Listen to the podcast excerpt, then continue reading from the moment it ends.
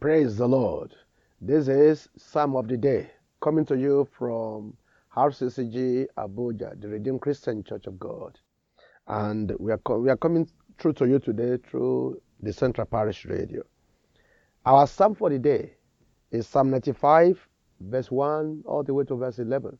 Psalm 95, verse 1 to verse 11. O come, let us sing unto the Lord. Let us make a joyful noise to the rock of our salvation. Let us come before his presence with thanksgiving and make a joyful noise unto him with psalms. For the Lord is a great God and a great King above all gods. In his hand are the deep places of the earth. The strength of the hills is his also. The sea is his, and he made it, and his hands formed the dry land. O come, let us worship and bow down. Let us kneel before the Lord our Maker, for he is our God, and we are the people of his pasture, and the sheep of his hand. Today, if you will hear his voice, harden not your heart as in the provocation, and as in the day of temptation in the wilderness, when your fathers tempted me, proved me, and saw my work. Forty years long was I grieved with this generation, and, and said, It is a people that do err in their heart, and they have not known my ways, unto whom I swear in my wrath that they should not enter into my rest. That's the word of the Lord unto us today. Very, very powerful passage. The Lord is asking somebody out there today to come before Him and to sing unto Him, to make a joyful noise to Him. Throughout this week, we are praising the Lord for what He has done for us, for the work of salvation, the work of eternal salvation that Lord Jesus had brought unto us, for the sacrifice that He paid on the cross of Calvary, for taking our punishment, for being tortured for us, for being scourged for us, for taking the 39 stripes because of us, so that we will be healed, so that we will be saved, so that we will prosper. He became poor because of us, so that everything will begin to work in our favor, so that we can serve Him with boldness, with confidence, without fear for the rest of our life. And God is saying, Come, let us sing unto this God. Let's make a joyful noise to the rock of our salvation.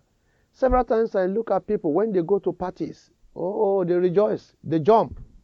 But when they come to the house of the Lord, they become so gentle. Oh, because they don't want they don't want people to look at them and feel, oh, I mean, we are gentle, we are gentlemen, we are ladies and gentlemen. But the place where you should really, really praise God and you should dance and jump, that is the house of the Lord. And that's exactly what God is saying. He said, Come around, make a joyful noise. There is no noise pollution decree in the church. You can make noise, you can shout, you can jump, because that is exactly what God wants you to do. That was what David did. Even though he was king, David was jumping even before the ark of the Lord. He was praising the Lord with all his strength, even though he was a great king. And that's why one of the things you must learn about David, that man who is a man after God's heart, he knew how to praise the Lord. If you know how to praise the Lord, you will touch his heart.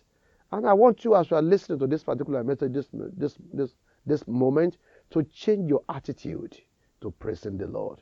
He wants you to change that attitude. He wants you to praise Him with all your heart. He said, Let us come before His presence with thanksgiving. Let's make a joyful noise unto Him with psalms. For the Lord is a great God. The one we are talking about is not a, is not a king of our, of, of our settlement, of our village. He's not a king of our city. He's not, he's not, he's higher than any president in the world. The most powerful president before him is, is, is, is, is nobody. He can make a president to sleep even this night and the president will not wake up the next morning. He's as powerful as that. Every time I think about Haile Selassie, the great Haile Selassie, oh, I know that there's somebody who is more powerful than any man. Haile Selassie used to be very powerful. He used to be the most powerful, the most powerful king in the whole of Africa. That even, I mean, he was not just not just the emperor of Ethiopia. He was known as the king of the whole Africa. He had that kind of uh, that kind of respect, that kind of awe around him, and yet he died just like any other person. Look at all the, the, dictators that Africa had produced, and look at how they died. So, what, what is God saying? God is saying, the Bible is saying, the Lord is a great God. There is no greatness that can be compared with His own. Nobody is great when God is talking. That's the reason why you should fear before Him. Because the one that we are talking about is great and is a king, the great king above all gods. There's no one we can compare with Him.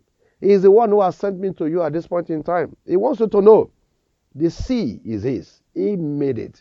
Look at the mighty sea. Anytime the sea comes into the, into the land, it's always disastrous. And we are just talking about some volume of water. You cannot compare. Look at the look at the magnitude, the magnitude of this of this mighty sea. And there was a time when water covers the whole of the earth, because we are talking about the Lord who can do all things. He made it. His hands formed the dry land. I want you to know today that you look around you and everything is dry instead of being green. May I tell you, the one who has made the dry land can also make your ground to be green.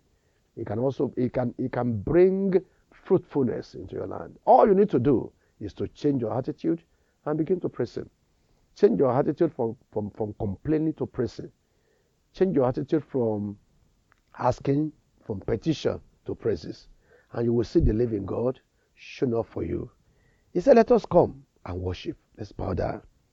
Let's bow down because and, and let us kneel before the Lord our Maker. He is our God, and we are the people of His pasture.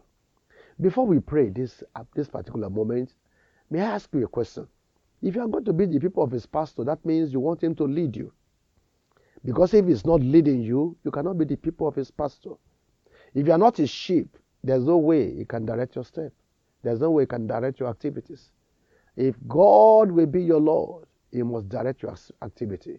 He must tell you where to go, where not to go. He must tell you what to do, what not to do. He must tell you what to touch, what you cannot touch. He must tell you who to associate with, who you cannot associate with. He must be the one who has the final say in your life. There are several people who want to serve God, but they want to retain their will. There's no way He will be able to be your Lord. To be your Lord means that you are a sheep, the sheep of His pasture. And at every point in time, He can tell you what to do and what not to do. God told an evangelist one night to go and preach the message of salvation in a bush far away from town. Why should somebody go and preach a message of salvation in the bush? Who, who will he be preaching to?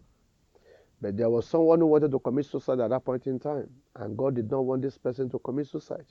So the pastor went there. He got there, he began to preach about the love of God. And after he finished preaching, he went home. The next Sunday, this fellow found his way to a certain church, not knowing that that's the church where the pastor was, and gave a testimony how he wanted to die. But all of a sudden, as he was preparing the rope, he heard somebody talking about the love of God. And he made up his mind that if God still loves him, he will give God a chance. He will not die. May I tell you, to be the sheep of his pastor can be the greatest thing that can happen to you. To praise the Lord today God Himself, He has sent me to tell you this is a new day in your life, the beginning of a new season. Father, we want to thank you. We appreciate you and we honor you for all that you have done and all you will continue to do. Be thou exalted forever in the name of Jesus.